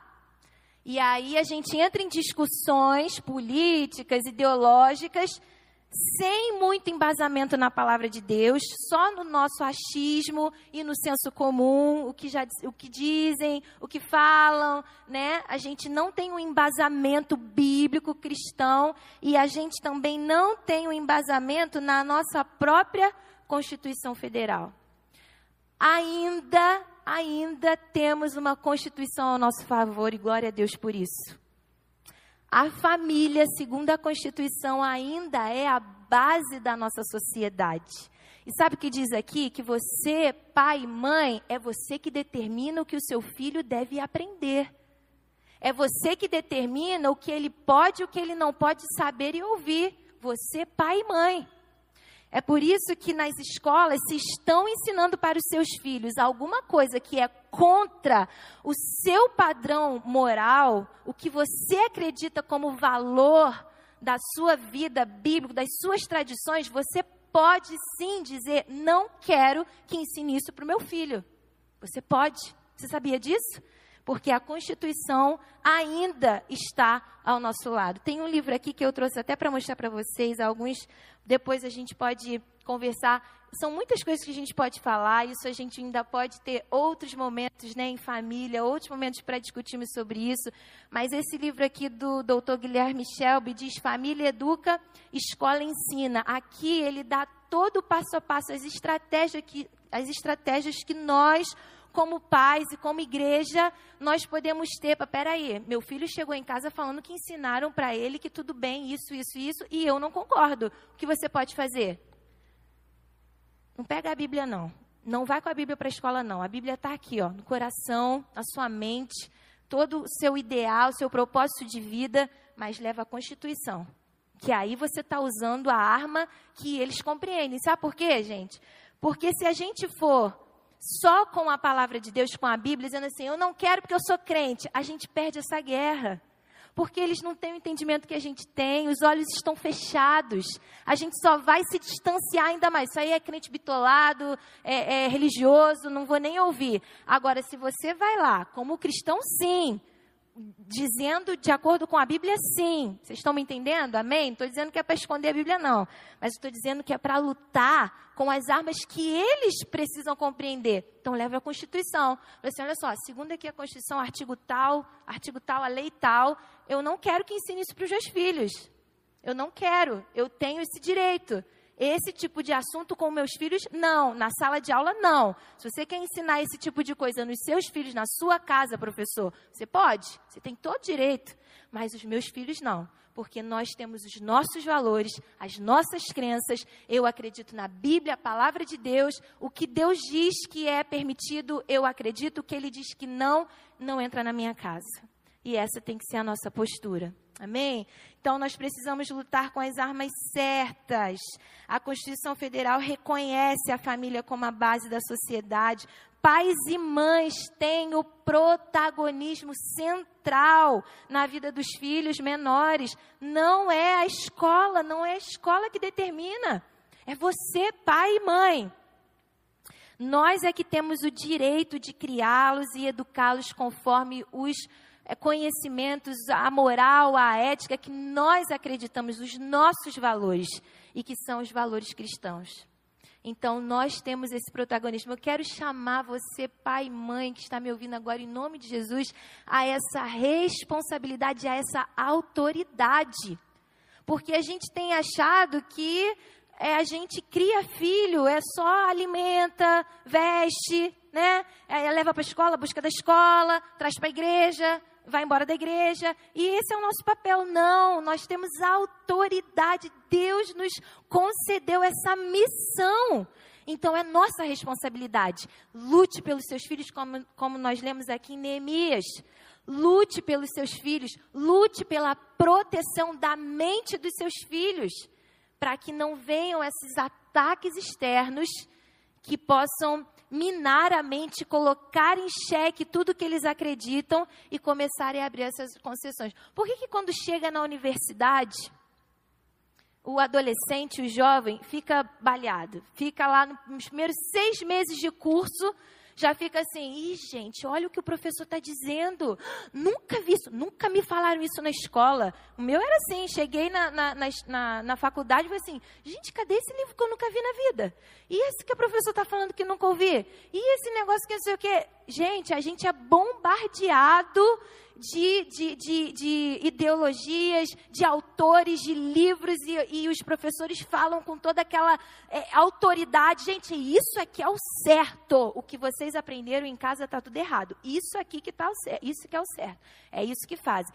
E por que os nossos jovens, por que quando chegam na adolescência e na juventude, eles ficam tão abalados? Porque está faltando a base. Porque está faltando firmar a fé na infância. As nossas crianças precisam ter base bíblica. E isso, infelizmente, né, não é só a igreja que faz. Eu não consigo fazer isso como ministra de crianças aqui. Nós podemos usar os melhores recursos nessa igreja. Nós temos professores chamados, capacitados. Eles ministram a palavra de Deus às crianças. É um mover poderoso. Vocês, quem está aqui e trabalha no ministério sabe como é. Seja aqui, seja nos nossos projetos. Mas o que a criança recebe de casa é muito mais forte. Não transfira essa responsabilidade para a igreja. Não transfira essa responsabilidade para a escola. Ela é sua. Amém? Em nome de Jesus. Outro grande inimigo externo, né? Que tem tentado destruir as nossas famílias. A mídia e o entretenimento. a mídia e o entretenimento. Há uma desvalorização dos princípios bíblicos para a família na mídia secular. Imoralidade, infidelidade. Gente, vamos falar assim, já sentou para ver novela perto dos seus filhos? E ficou torcendo para aquele casal que é muito mais bonito, a esposa deixar o marido que não tá, que é um frouxo, não está fazendo nada, aí botam lá um outro mais bonito, mais legal, mais interessante, que cuida melhor dela, que é maravilhoso, que é assim que entretenimento faz, que a mídia faz, que as novelas fazem, que os filmes fazem. E aí você está dentro de casa, sentado no sofá com seus filhos, falando assim, ah lá, vamos ficar juntos, ó, traindo o marido. E os nossos filhos estão vendo isso. E a gente acha que tudo bem, não é? Isso aqui é só uma novela. Mas é isso que entra. É isso que entra na mente das nossas crianças. Né? A imoralidade, a infidelidade, explosão de sexo pelos anúncios. Gente, em comercial, você já tem uma exposição da sexualidade. Comercial, não é só à noite, não é só no horário lá, mais tarde não. É em plena luz do dia. É beijo na boca, é cena de sexo, e é por aí as nossas crianças sentadas lá, zapeando lá no controle, tendo acesso a tudo isso, né? Como não falar agora dos filmes, das séries do Netflix, dos vídeos no YouTube, né? E eu quero falar uma coisa para vocês. Nem com a faixa de idade sendo declarada, isso é uma segurança. Ah, mas isso aqui é só para 10 anos. Não, nem 14, nem 16, nem 18 anos. Isso, assim, é uma mentira. Aquilo ali é uma farsa. Quem vai delimitar, quem vai dizer o que seu filho pode ou não assistir é você. É você, pai e mãe. Né? Difícil encontrar um desenho, uma série, um vídeo, né, de criança que não tenha assuntos como bruxaria, ocultismo, feminismo, machismo, ideologia de gênero. Dificilmente você vai encontrar um desenho que não tem isso. Está raro, raríssimo, os desenhos bons. Eu não trouxe o exemplo de desenhos bons, eu trouxe os dos ruins. Vamos passar agora. Mas se você quiser depois saber assim, Ellen, então o que meu filho pode assistir? Posso dizer para vocês, são pouquíssimos, a lista é pequenininha. A lista dos ruins é gigante, eu só trouxe alguns. Mas existem ainda, tem aí os sobreviventes, que a gente pode compartilhar num outro momento. Mas eu trouxe para vocês aqui alguns com essa pauta que nós estamos falando aqui, destruindo a família. O primeiro ali é o Trolls. Né? Esse personagem que tá ali, ele é bonitinho, fofinho, né, gente? Dá uma olhada, tem os cílios, tem o narizinho vermelho. No desenho não dá pra ver, mas ele tem um cabelo bem grande, na pontinha ele tem um lacinho rosa. É lindo. Ele tem uma voz de homem, muito grossa, por sinal. Né? E é isso, é um homem, mas ele é vestido de mulher. O segundo desenho, lindíssimo também, olha que fofo, Princesa Sofia. Inclusive já vi festas de meninas com esse desenho. Tem um episódio desse desenho que é assim, a menina é uma princesa, vive num castelo, é bonitinha, fofinha assim com esse vestidinho, linda. E ela quer fazer, ela não quer ficar fazendo o que princesa faz, ela quer fazer o que os meninos fazem. E os meninos cavalgam, os meninos vão pra luta, os meninos não sei o quê. Gente, até aí tudo bem, mas percebem o que está por trás disso tudo? Ela fica assim, eu não quero ser essa princesinha, essa menina de vestidinho. Eu quero fazer tudo o que os meninos fazem. A mulher pode fazer o que quiser fazer, de acordo com a palavra de Deus. Mas a questão não é essa. A questão é que a menina bonitinha do vestido, tem uma fala dela, ela deve ter, no desenho, aproximadamente 6 anos. É que ela fala assim, por que eu não posso fazer tudo que o homem faz? Por que eu não posso fazer tudo que o menino faz? Destruindo o que é a ideia original de Deus de que cada um tem o seu papel. De que mulher tem o papel de mulher, o homem tem o papel de homem. E é isso que vai entrando na nossa família, na nossa casa. A mesma coisa acontece com Os Incríveis, essa mulher elástico, que, se eu não me engano, é o filme 2, que ela é a heroína maravilhosa. O pai fica dentro de casa igual um bobão, né, que não tem moral nenhuma com os filhos, fica lá jogando tudo para o alto, porque a mãe que tinha tudo organizado, ela que sabia educar filhos e fazer tudo, mas não reconhecem o pai mais como herói. Quem é heroína é a mulher. É ela que é a boladona, a melhor, a maravilhosa, a poderosa. E fica, gente, se vocês assistirem, você vê que ela é conceituada, ela é aplaudida. E o pai está engordando, está lá com o cabelo assim, com olheira, tipo assim, ai, acabaram com a minha vida, agora eu só sou o homem da casa. E a minha esposa que é maravilhosa, que trabalha fora e tudo mais. Né? E continua, tem um desenho aí da Anitta... Né? A gente já imagina o que ele apresenta. Esse outro desenho que está do lado é Steven Universo. Ele é um transexual. Netflix lançou recentemente, que foi um problema, né? A mídia realmente divulgou bastante, principalmente nós, os cristãos, debatemos bastante, que tem esse desenho... os três lá embaixo, Contos de Arcádia, no Netflix... que tem um beijo, né, homossexual, o seguinte é a mesma coisa, né, que é A Hora da Aventura, que tem um casal homossexual, Star versus as Forças do Mal, que é esse próximo que tem essa menininha, magia, bruxaria, ocultismo, e também essa questão mesmo do feminismo, da homossexualidade, Miraculous, que é esse também que às vezes a gente pode assistir achando, gente, mas eu nem via problema nenhum. Dá uma olhada, vai vendo o que essa menina representa, né, ali também. Helena de Avalor também, que é uma princesa, mas ela é diferente das outras princesas. Ela é melhor do que os homens, né? Ela é melhor do que os guerreiros. E assim a gente vai vendo. Nesses desenhos e outros, muito mais, o que a gente vê? A desconstrução do que é plano original de Deus. O que a gente vê é o pai que é um frouxo, um bobão, o bobinho. Meu pai é bobinho, né? A mãe sempre acerta, a mãe sempre tem razão, ela é maravilhosa. O pai é um bobão, o pai é desastrado, o pai derruba tudo, o pai estraga tudo. É assim.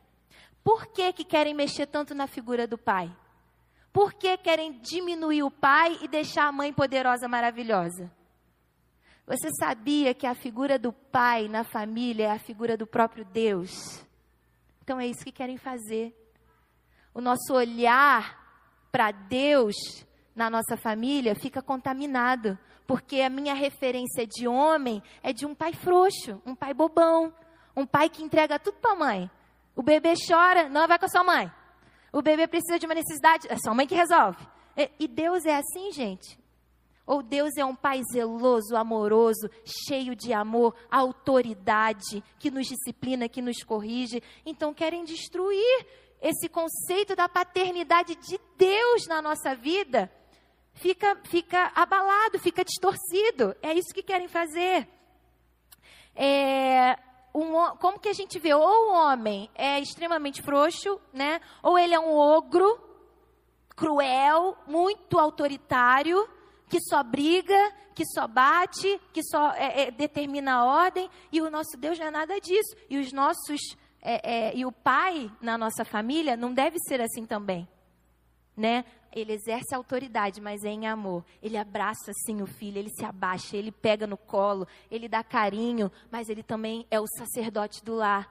Ele liga a família a Deus, ele ora com a família, ele atrai a família para mais perto de Deus. Então, isso sendo abalado, o que é o nosso pai dentro de casa? O que é vocês pais dentro de casa? Se a cada desenho que os nossos filhos veem, o pai é ou é o frouxo, ou é o bobão, ou é todo ogro, todo que maltrata a mulher, que bate nos filhos, que bate na mulher e tudo mais.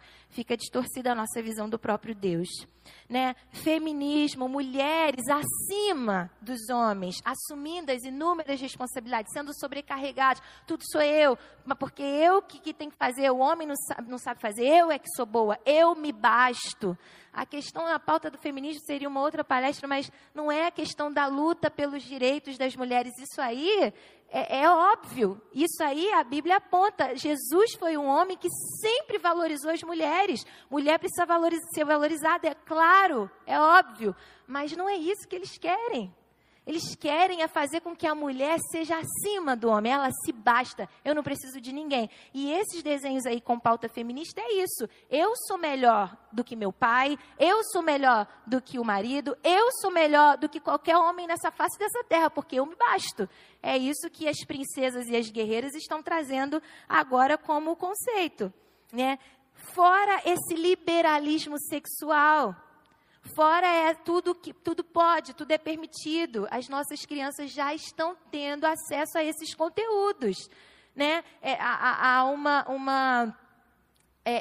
Visão de corpo, né? De sexualidade que elas não precisam ter nesse momento, que elas não devem ter nem da forma que é apresentada. Então, a gente precisa realmente se atentar para todas essas coisas. O que a gente vê, a banalização da vida, e aí vem a questão do aborto, aí vem a questão do, tudo bem, meu corpo, minhas regras. E aí vocês já sabem como que está sendo pautado tudo isso dentro das nossas famílias. Quero passar para vocês, eu não vou passar aqui agora, mas para vocês verem, pode passar. Existe um dossiê que um jovem fez, grande, detalhado, né, que faz com que mostre todos os erros, todo o problema do conteúdo desta pessoa, deste jovem chamado Felipe Neto, que é um dos mais famosos canais do YouTube. E as nossas crianças e os nossos adolescentes têm acesso a essa pessoa. Eu conheço pessoas, crianças, que têm verdadeira adoração por esse homem. Que veem os vídeos dele achando a coisa mais legal do mundo, mais engraçada do mundo. E ele só fala e só diz que o conteúdo é para criança. Mas tem sexo, pornografia. Gente, são coisas absurdas que eu não vou falar aqui agora, mas se você conhece alguém que gosta e que acessa, alguma criança que, ou adolescente que assiste a Felipe Neto achando que não tem nada a ver, assista esse dossiê que desmascara tudo que ele fala, que não é contra só a Bíblia, não. Tudo é contra a Bíblia, mas que está ferindo a nossa Constituição. Então, a gente precisa dizer não para tudo isso. Quero falar um pouquinho também do exagero no uso das telas. E telas eu digo celular, tablet, videogame, televisão, né? Eu vou falar rapidamente por causa do nosso tempo. Tem alguns riscos citados, esses riscos que eu vou ler aqui foram citados pela Sociedade Brasileira de Pediatria. Médicos já perceberam quais são os gravíssimos problemas na infância do exagero no uso da tela. E nesse momento eu peço que você que é pai e mãe, que está nos assistindo, você que está aqui presente, que você abra o seu coração. Porque a gente como pai e mãe é ruim ouvir onde a gente está falhando. É ruim. Eu sei porque eu sou mãe. E a gente às vezes se perde. Às vezes a gente está assim, tão atarefado, a gente tem tantos compromissos que a gente vai entregando o celular na mão da criança, vai ligando o desenho em casa, vai jogar, para me deixar em paz, pelo amor de Deus, tem um monte de coisa para fazer, vai brigar, vai lá ver o seu desenho.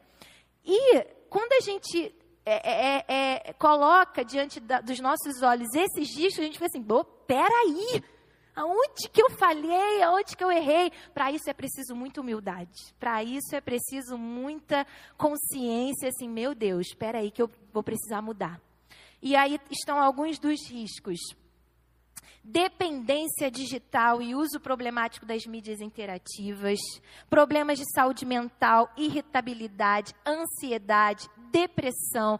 As nossas crianças estão cada vez mais suscetíveis a tudo isso. E às vezes a gente diz, meu Deus, que menino agitado, que menino levado. Já percebeu o quanto que ele fica no celular? O quanto de desenho ele assiste? Tá aí as causas.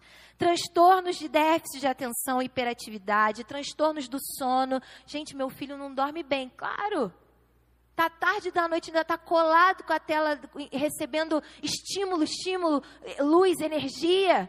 Não vai dormir bem, não vai, né?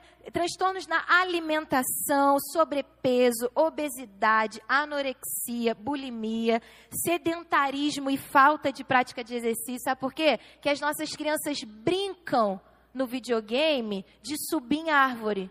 Já viu isso? Mas não sobem árvore. Não corre, não bota o pé na lama, não corre na areia, na praia. Gente, a gente teve férias esses dias, nos últimos meses, eu vi o tanto de criança que ao invés de estar enchendo baldinho de areia com água, estava no celular na praia. Na praia. E às vezes a gente é um desses que não percebe. Ai, a criança está chorando muito porque entrou uma areia, toma o celular. Vai assistir um vídeo. Dentro da praia, lá na praia. Ao ar livre, um sol gostoso, a natureza que Deus nos deu. E as crianças estão tendo problemas no seu desenvolvimento. Problemas visuais, miopia, síndrome visual do computador. Está crescendo, tem uma matéria, inclusive, do tanto de crianças que cresceram o problema na vista de miopia nessa pandemia. Porque o que a pandemia fez? Fez com que os nossos filhos tivessem ainda mais acesso a celular, a tablet, a vídeo, 24 horas por dia. Porque não pode sair, então taca desenho, taca vídeo. Né? E aí estão desenvolvendo problemas visuais. Aumento na violência, nos abusos, nas fatalidades. Aumentou muito o número de violências nessa pandemia, inclusive. Problemas auditivos e perda auditiva induzida pelo ruído. Não precisa de muito, né, gente? A criança está conectada no desenho, você fala assim, filho... A criança assim... Filho, tá me ouvindo? Hã? Quê? Não escuta, gente. Não escuta. Transtornos posturais, né? Uso de nicotina, bebidas alcoólicas, maconha, anabolizantes e outras drogas. Comportamentos autolesivos, indução e riscos de suicídio, transtornos da imagem corporal e da autoestima, riscos da sexualidade, nudez, sexting, sextorção, abuso sexual e estupro virtual. Ah, Ellen, mas isso daí não na minha casa não. Isso aí deve ser só os casos mais, né, de pessoas que vivem mesmo, sei lá, meus só são algumas horas no dia. Não, na minha família não. Sim, na nossa família também. Estamos correndo esses riscos, sim. Não é só com o outro que acontece. Não é só nos Estados Unidos. A gente acha, isso aí é coisa dos gringos. Não. Esses dados é da Sociedade Brasileira de Pediatria. E isso é baseado em diagnósticos que recebem, né, anualmente nas clínicas com esses problemas voltados para isso daí, para o uso exagerado de telas. Quero abrir só um parêntese aqui, o que também me chama muita atenção e que não está aí é na questão da adultização infantil. Não estamos deixando as crianças serem crianças mais. A sociedade já prega isso, mas nós, como família, estamos reforçando, dando acesso aos nossos filhos desde cedo a coisas de adulto. E muito disso é por aí, é pelas telas, né? Então, o que acontece? Acontece que é uma aceleração das fases de vida. Gente, eu vejo muito isso nos nossos juniores. Nas nossas crianças de 9 a 12 anos. Que dificuldade a gente tem para atingir e atrair essas crianças de 9 a 12 anos. Porque elas já não querem mais ser crianças. E elas são crianças. Inclusive pela Constituição. São crianças, não são adolescentes ainda. São crianças. Mas a gente, como pai e como mãe, vai deixando... Né? A sociedade já está pregando e dizendo, gente, não quer mais usar essa roupa. Não quer mais usar roupa de criança. Só quer agora ser adolescente. Não quer mais... só quer usar maquiagem. Só quer, mas o que ela está sendo estimulada? Por que ela está sendo estimulada a ser assim? Em algum lugar a gente está dando margem para isso. Né? Dá uma estimulação inadequada, levando a criança a entrar nesse mundo do adulto, antes de estar com desenvolvimento físico e emocional maduros para isso, né? Muitas crianças, elas já têm demonstrado valores e comportamentos que é de um adulto, na fala, na postura. Não estou dizendo aqui que existem crianças, principalmente meninas, que acabam amadurecendo mais rápido. Isso acontece, né? Existe isso. Mas, como pais, a gente precisa jogar para baixo. Assim, filho, filha, vê como que é bom ser criança. Olha aqui, né? Faz o contrário, se é porque ela está recebendo muito estímulo, né, de moda, de salto alto, as meninas principalmente, né? Ou os meninos, a gente infelizmente erra muito com os meninos, porque a gente fala assim, você é o homem da casa. Peraí, né? Não. Criança não é o homem da casa. Criança não tem responsabilidade assim. Você pode formar como pai e mãe um caráter nele para que ele aprenda aprenda a assumir isso quando chegar a hora. Mas ele não é responsável por nada, ele é filho. E a gente vai empurrando as crianças, né, de 8, 9, 10 anos, cheio de responsabilidade, com uma agenda sobrecarregada. Ó, agora você faz isso, você vai nisso, você... E junta a criança naquelas conversas dos assuntos sérios de família, coloca esses perto, aí começa a conversar coisas sérias com essas crianças do lado, e elas já ficam assim, nossa, agora eu sou quase uma adulta, que eu estou ouvindo aqui minha mãe falando dos problemas lá da igreja, na volta do carro. Acontece isso na sua casa? Pois não devia. E aí, a criança já começa assim, agora eu vou falar igual minha mãe, as meninas. Agora eu vou fazer igual meu pai. Mas não está na hora. E aí, começa muito também pelo que elas assistem. Como que a gente pode mudar isso? Mostrando para a criança como é bom ser criança. Aproveita, filho, aproveita, porque isso vai passar. Brinca mesmo no chão, de rolar. Eu brinquei até os 15 anos, gente. Nem vou falar que o Tiago também, de carrinho, de boneco. Mas é uma bênção, chegou a hora de assumir nossas